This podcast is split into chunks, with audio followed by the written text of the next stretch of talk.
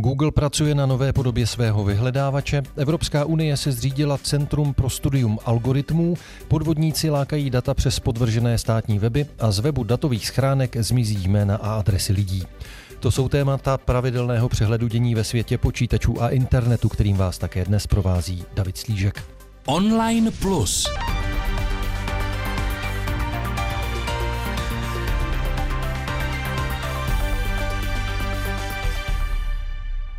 Já samozřejmě u mikrofonu vítám také našeho pravidelného komentátora, redaktora Deníku N Petra Koupského. Ahoj Petře. Ahoj Davide. Z webu datových schránek zmizí seznam jejich nepodnikajících držitelů obsahující jejich osobní údaje. Plná jména a adresy trvalého pobytu zveřejnil stát v rámci tzv. otevřených dat. Publikoval je v rámci jednoho souboru, což výrazně zjednodušovalo práci s těmito daty. To mohlo pomáhat ale i například různým rozesílačům nevyžádaných obchodních nabídek. Na problém v únoru upozornil server Lupa.cz. Úřad pro ochranu osobních údajů se teď dohodl se státní digitální a informační agenturou, že data z webu zmizí. Opatření se týká jen majitelů datovek z řad fyzických osob. Obdobné údaje o podnikatelích na webu zatím dále zůstanou. Jména a adresy se dají vyčíst také z dalších státních rejstříků. Tam se ale musí vyhledávat jedno jméno po druhém. Problém je, že v otevřených datech datových schránek jsou údaje všechny na jednom místě. Uživatelé mohou v nastavení svá data sice znepřístupnit, málo kdo ale věděl o tom, že jsou vůbec veřejná.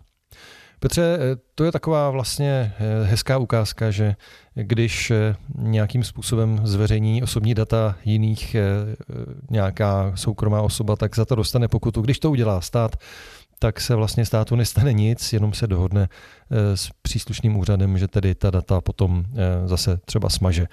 Ale to jenom tak na okraj. Eh, jak jsem říkal teď vlastně v tom úvodu, jména a adresy vlastně lidí jsou k nalezení i v dalších online rejstřících eh, na internetu. Je eh, skutečně jejich zveřejnění v jednom souboru opravdu problém? Bez pochyby ano a bez pochyby je dobře, že jste na Lupě na tuhle záležitost nerezili a upozornili na ní, protože si myslím, že kdybyste to neudělali, tak je to tam stále ještě pořád. Nevím, jestli hmm. se stotožnit s tvým povzdychem nad tím, že stát nedostal pokutu, protože když si uvědomím, kdo by tu pokutu v konečných důsledcích zaplatil, tak možná je dobře, že jsme ušetřili všichni. Eh, nicméně je to hezká ukázka toho, jak někdo málo přemýšlel, nedostatečně přemýšlel, když eh, ten systém navrhoval a eh, nechal tam tenhle ten soubor k dispozici. Dovedu si představit nějakou úvahu, která k tomu vedla. Myslím si, že to nebylo opomenutí, ale skutečně milná úvaha, ale je milná. Potřebujeme vlastně mít takové údaje o lidech eh, veřejně dostupné. Jak jsem říkal, oni jsou tedy i v dalších rejstřících, byť tam tedy nejsou takhle jako na jednom místě, musí tam tedy člověk hledat eh, konkrétní eh, údaje o konkrétních lidech jednoho po druhém. Nemělo by se teda hledat třeba podle tebe nějaké řešení i pro to zveřejňování v dalších rejstřících, když tam ta, tahle data, tedy jména a plné adresy jsou? To je velice složitá otázka. Já si myslím, že na jednu stranu u obchodního rejstříku, který je e, typickou ukázkou toho, o čem tady mluvíme, je docela v pořádku, že e, firmy nejsou anonymní, že jejich majitelé a e, orgány e, firem jsou tímhletím způsobem dohledatelné. Jestli to musí být i s adresou bydliště a rodným číslem, to je zase jiná věc. Taky je potřeba vzít v úvahu, že všechny tyhle systémy se koncipovaly v době, která ještě nebyla tak citlivá, pokud jde o osobní data. Dneska se na to díváme trochu jinak a možná by stálo za to se nad tím zamyslet z hlediska těch 20 let, které uplynuly od doby, kdy se internetově dostupný obchodní rejstřík zakládal. Tak uvidíme. Eh, vicepremiér pro digitalizaci Ivan Bartoš říkal, že snad do konce dubna chce představit nějaký, eh, nějakou novelu zákona, která by to mohla upravit, tak uvidíme, jak to tedy vymyslí a jestli se to bude týkat i těch dalších rejstříků nebo ne. Eh, mimochodem vlastně, když teď eh, Úřad pro ochranu osobních údajů eh, a digitální a informační agentura říkali, že ta data z webu zmizí, tak jenom mně to přijde, že vlastně už se tím nic moc nezmění, protože jakmile tam ten soubor jednou byl, tak už kdo chtěl, tak si ho asi stál a ta data už jsou stejně, stejně veřejná. Je to tak, že jo? Ano, to je naprosto správná a zcela přesná připomínka. V Česku stoupá počet pokusů vylákat z lidí jejich citlivá data pomocí podvržených webů napodobujících stránky státních institucí. Ve své situační zprávě za březen o tom informoval Národní úřad pro kybernetickou a informační bezpečnost. Jeho ředitel Lukáš Kinter pak v české televizi řekl, že ve spolupráci se správcem České národní domény, Združením CZNIC, už úřad nechal od loňského srpna zablokovat kolem pětistovek podobných domén. Falešné weby podvodníci používají v rámci takzvaného smishingu. Jde o strategii, kdy uživateli pošlou sms s odkazem na podvržený web. Jde typicky třeba o zprávu, že člověk může získat od Ministerstva práce a sociálních věcí příspěvek na bydlení. SMS obsahuje odkaz a když na něj uživatel klikne, dostane se na falešný web, který je velmi podobný pravým stránkám instituce. Uživateli nabídne přihlášení například přes bankovní identitu a pokud člověk naletí, získají útočníci přihlašovací údaje do jeho internetového bankovnictví. To je sice chráněno dvoufaktorovým ověřením, Podvodníci ale údaje mohou dále přeprodávat nebo se z uživatele snaží třeba vylákat eh, i data o jeho platební kartě a přes ní potom odčerpat peníze z jeho účtu. Petře, 500 eh, zablokovaných eh, webů, takto falešných za pár měsíců. To je opravdu docela velké číslo. Eh, NUKIP vlastně, eh, tedy Národní úřad pro kybernetickou a informační bezpečnost, té své zprávě říká, že jenom za březených vzniklo přibližně 70 a to jsou asi hlavně ty weby, o kterých tedy ten úřad ví. Hm, pravděpodobně jich bude ještě daleko více. Čím si takový boom podobných podvodů vysvětluješ? Je to teď třeba pro podvodníky eh, jednodušší vytvářet ty falešné weby? Já si myslím, že ty weby odhadují, to nevím, ale myslím si, že byly v zásadě všechny stejné a lišily se jenom doménovým jménem, to by bylo velice pravděpodobné. A to je jedna věc, že je to jednoduché vytvořit. Druhá věc je ta, že bohužel se to zřejmě vyplácí, že je to podvod, který funguje. On psychologicky mi připadá hodně přesvědčivý a spousta lidí, zejména řekněme starších a důvěřivějších, a to nemyslím vůbec zlé, naopak, na tohle to může naletět poměrně snadno, protože těch nových vymožeností, které přicházejí zcela legitimních e, z hlediska komunikace státu a nejrůznějších úřadů a institucí a bank a kde čeho, těch je prostě hodně. A tahle jedna v úvozovkách novinka navíc se v tom velice dobře ztratí. Čili ti podvodníci dobře vystihli ducha doby, Technicky to bylo provedeno, pokud jsem se díval, hodně přesvědčivě. Je to lumpárna. Čím důmyslnější podvod, tím větší lumpárna. Eh, Nukip vlastně v té zprávě říká, že eh, když člověk takto tedy zadá na tu falešnou stránku své přihlašovací údaje do internetového bankovnictví, tak ještě eh, zdaleka nemusí o peníze přijít, protože to přihlašování do banky je chráněno nějakým dvoufaktorovým ověřováním a vlastně tedy i to přihlašování do bankovní identity. Je tedy vlastně ten únik takových údajů nějakým způsobem nebezpečný pro toho uživatele? tak je to polovina přihlášení do eh, toho internetového bankovnictví. Pravda, bez té druhé poloviny je podvodníkovi k ničemu, ale jsou to pootevřená vrátka, kterými se může nějakým způsobem dobývat dál. Já si nechci hrát na kriminální mozek a vymýšlet, jak by se dal postavit podvod číslo dvě, eh, který z člověka potom opravdu vytáhne přístup nebo přímo peníze. Ale věřím, že jsou lidi, kteří takovéhle nápady mají a dovedou je realizovat. Podobné podvody eh, jsou eh, dost často zmiňovány jako jeden z důvodů, proč by tedy stát měl si zřídit pro své všechny služby a weby tu jednotnou státní doménu. Teď se uvažuje o tom, že to bude ta doména .gov, tedy G-O-V, eh, z anglického government. Tahle zkrátka se používá vlastně, nebo tato doména se používá v některých tedy eh, cizích zemích. Je to tedy podle tebe třeba způsob, jakým způsobem tedy těmto podvodům zabránit třeba do budoucna, pokud to takhle opravdu bude a pokud ta jednotná doména vznikne? Bylo by to určitě zlepšení situace, určitě to nezruší ty podvody úplně, už jenom proto, že spousta lidí se prostě nedívá, jak vypadá ta adresa webové stránky, na kterou přistupují a i když jim to padne do oka, tak z toho stejně nic nevyvodí. Ale byl by to další bezpečnostní prvek, který by trochu eh, podobné akce zkomplikoval a odstínil. A to je asi to, o co jde, protože stoprocentně se s tím nikdy vypořádat nedovedeme, čili jde jenom o to komplikovat těm lumpům život a tohle by jim ho trochu zkomplikovalo. No a na závěr samozřejmě otázka, která se nabízí, jak se tedy vlastně proti takovým podvodům bránit, nebo jak eh, takový falešný web eh, poznat. Existují proto nějaká pravidla nebo eh, věci, na které by se zdíval ty, kdyby ti taková SMS přišla a ty jsi nebyl třeba jistý, jestli je tedy legitimní nebo, nebo podvodná? Já si myslím, že jediná rozumná rada je být a priori podezíravý vůči úplně všemu, co ode mě vyžaduje nějaké přihlášení, nějaký přístup, anebo jenom kliknutí na webový odkaz. Jakmile mi někdo něco takového jakoukoliv cestou nabízí, tak s ostražitím a a priori to pokládám za podvod a jenom přemýšlím, jestli náhodou by to nemohlo být legitimní. Čili obrátit tu logiku situace. To je přístup, který asi může pomoci.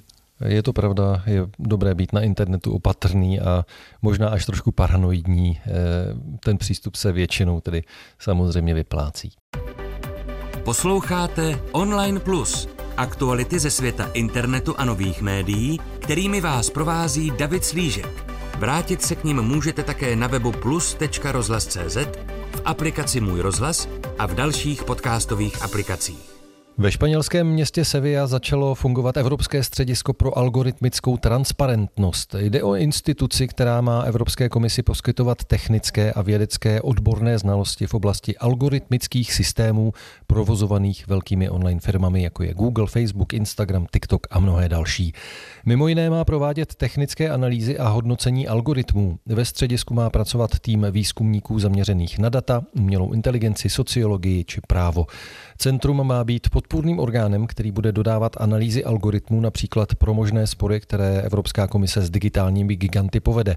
V Evropě totiž v únoru 2024 nabude účinnost eh, nařízení o digitálních službách, které dává velkým společnostem řadu nových povinností. Budou muset například zveřejnit hlavní parametry svých doporučovacích algoritmů a nebo uživatelům nabídnout doporučování, které nevychází ze sběru dat o jejich zájmech, tedy z takzvaného profilování. Eh, Petře, eh, je to tedy vlastně nová instituce, kterou si Evropská komise eh, zřídila, Evropské středisko pro algoritmickou transparentnost. Ten název je tady podle mého názoru hodně takový složitý a šroubovaný, ale co už. Eh, ale napadá mě samozřejmě otázka, eh, dá se vůbec algoritmus na takové službě, jako je Facebook, nebo vyhledávací algoritmus Google, který řadí ty výsledky, nebo prostě další algoritmy, které ty služby dneska používají a řadí třeba obsah nebo výsledky vyhledávání. Dá se takový algoritmus zkoumat nějakým způsobem zvenčí, tedy když třeba ta firma jej úplně nezveřejní? To se samozřejmě dá, to se dá velice dobře, protože ten algoritmus se nějak chová a záznamem toho jeho chování a porovnáváním dat se o něm dá dovědět mnohé, i když ne všechno. Ono je to tak, že v Americe v těch firmách, o kterých jsme mluvili, fungují taková americká střediska pro algoritmickou netransparentnost. Tam se to všechno vymýšlí a v Evropě se to pak bude analyzovat. Amerika je prostě lepší ve vynalézání věcí a Evropa je lepší v jejich regulování to ani nemyslím moc jako vtip. Myslím si, že takhle to zcela zřetelně funguje v digitálních technologiích a že ta protiváha, kterou Evropa vytváří, eh, expanzi převážně amerických firm je docela užitečná a nutná, pokud se to nevymkne z rukou na druhou stranu, ale to se mi zdá, že zatím nehrozí. Eh, například Twitter nedávno část svého algoritmu, právě toho, který řadí tweety vlastně a doporučuje tweety třeba právě eh, uživatelům, tak zveřejnil. Eh, nevím, jestli si měl eh, příležitost se vlastně podívat eh, na ten kód nějakým způsobem zblízka, nebo jestli jsi o něm něco více četl, ale bylo to podle tebe k něčemu dobré? Máme tady, tady konkrétní příklad, kdy ta firma, aspoň část, ne celý tedy ten algoritmus dala veřejně k dispozici. Změnilo se něco, nebo změnilo to něco? Víme o Twitteru teď třeba víc, než jsme věděli předtím? Já si myslím, že o něm víme přesně to tež, co jsme věděli předtím, to, co bylo zveřejněno, to je prostě část kódu e, nějakým způsobem určitě zajímavá pro pár odborníků, ale podstatné je, že nedává ten celkový obrázek. To, co, to, co zveřejnili, to není kompletní popis e, algoritmu řazení feedu nebo doporučovacího algoritmu nebo čehokoliv, co bychom e, chtěli vidět, čili v zásadě je to k ničemu. Ony ty firmy vždycky říkají, že samozřejmě algoritmus eh, a řazení třeba právě toho obsahu a jakým způsobem to dělají, že je jejich velké obchodní tajemství a že nemohou zveřejnit eh, vlastně ten algoritmus celý, protože by ho pak někdo okopíroval a já nevím, vedle Google by si postavil eh, svůj Google, který by prostě uměl to samé, co ten originál. Eh, je tahle obava podle tebe důvodná, nebo by třeba měly ty firmy eh, být opravdu v, tém, v tomhle ohledu transparentnější a zveřejňovat ty algoritmy tedy častěji? Ty požadavky jsou platné oba dva. My jako uživatelé máme podle mého názoru nárok do značné míry vědět, rozumět tomu, jakým způsobem nás ty sítě manipulují. A oni zase mají nárok na to obchodní tajemství. Ten algoritmus je v zásadě to nejcennější, co oni vlastní. To je ten eh, obrazně řečeno recept na Coca-Colu s tím seznamem tajných příchutí. Takže, ale i ta Coca-Cola musí eh, podléhat nějaké zdravotní regulaci a eh, musí v zásadě zveřejňovat, co všechno v té láhvi je, i když ne do všech detailů, tak možná nějaký kompromis tohoto typu by se dal eh, najít i v tomhle případě.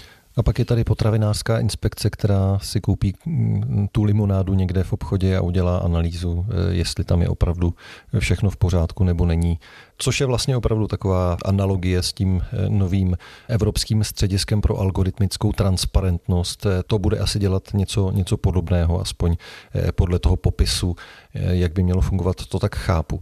Čekáš tedy od toho centra třeba i nějaké veřejné výstupy, že budeme vidět tedy o těch algoritmech více, až začne pořádně fungovat?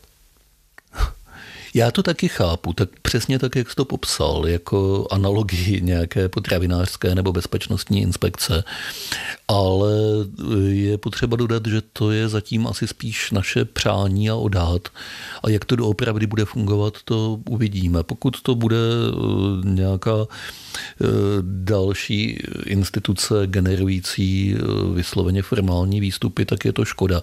Pokud tam budou dělat opravdu nějakou objevnou práci a zveřejňovat to, tak si myslím, že to bude velice užitečná věc. Já jsem hodně zvědavý, co se stane v tom únoru příštího roku, kdy nabide účinnosti tedy nařízení o digitálních službách, které dává právě těm velkým firmám povinnost zveřejnit aspoň hlavní parametry těch eh, svých algoritmů doporučujících právě třeba obsah nebo něco dalšího.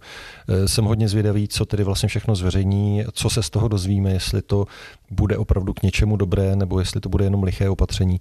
Ale na to si opravdu budeme muset ještě skoro rok počkat, ale myslím si, že ten příští únor by mohl být eh, na, v digitálním světě hodně vlastně zajímavý.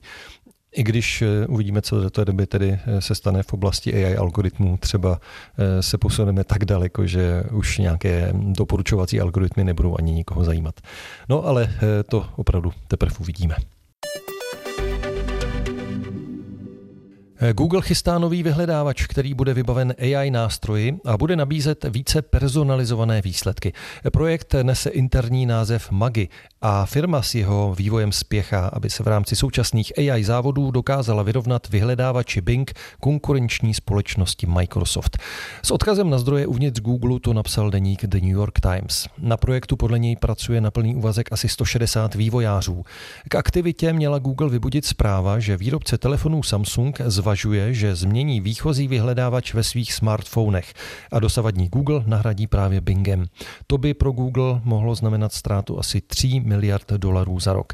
Nový vyhledávač se má snažit lépe předpovídat, co uživatel hledá, má obsahovat konverzační prvky jako dnešní generátory typu GPT a další AI nástroje. Vývoj je ovšem v začátcích a řada funkcí se tedy ještě může výrazně proměnit. Google má podle deníku v plánu vyhledávač začít testovat do konce letošního roku a to zatím pouze ve Spojených státech. Petře, to je už vlastně několikátá eh, zpráva v řadě o tom, že Google v oblasti vývoje eh, umělé inteligence zaostává za konkurencí, hlavně tedy za firmou OpenAI, za kterou právě prostřednictvím investic eh, stojí Microsoft. Skutečně Google takto teče do bod? No, ono to skoro začíná už vypadat, že ano. Když se první zprávy tohoto typu objevily před několika měsíci, tak eh, jsem si myslel, že to je milná interpretace, že Google má prostě v rukávu Eh, nějaká ta ESA, která v pravou chvíli vytáhne, protože jsem si nedovedl představit, že by to bylo jinak, že by na tohle byli nepřipraveni a že by se nechali zaskočit zrovna Microsoftem, který v oblasti toho vyhledávání vlastně nikdy nic moc neznamenal. Ale v tuhle chvíli to vypadá, že to je pravda, že opravdu mají z Microsoftu a z jeho využití umělé inteligence a z budoucího rozvoje vyhledávače Bing strach, a ta zpráva o Samsungu, to je velice zásadní.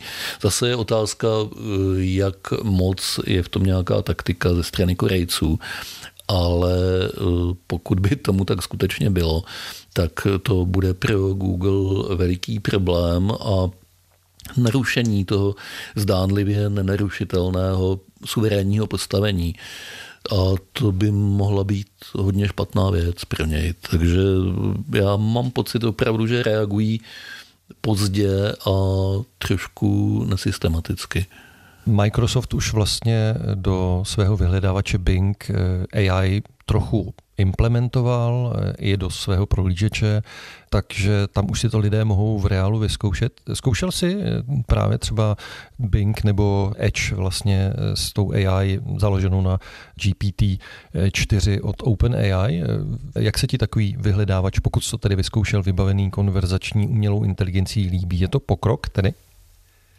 Zkoušel, je to příjemné, zatím mě to nepřimělo úplně vyměnit všechno svoje nastavení a přejít výhradně na eh, tenhle způsob práce, ale eh, musím říct, že je to lákavé, že je to silný argument a že očekávám od Google, že se tomu při nejmenším vyrovná ve velmi dohledné době. Pokud by to neudělal, tak si myslím, že opravdu je tady docela slušný argument pro spoustu lidí, určitě ne pro každého, ale pro spoustu lidí, aby uvažovali o změně. Ne možná, aby ji skutečně uskutečnili, ale aby, aby začali uvažovat. Už i to je něco zcela nového a neslíchaného, co tady po řadu let nepadalo v úvahu.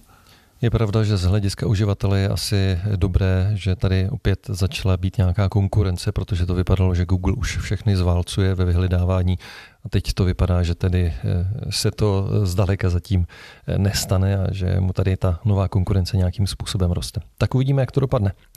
Eh, Petře, pro dnešek ti děkuji za tvoje komentáře, analýzy, názory. Tolik tedy náš pravidelný komentátor, redaktor deníku N Petr Koupský, s kterým se budu těšit zase za týden naslyšenou. A naschledanou. A od mikrofonu se s vámi loučí také David Slížek.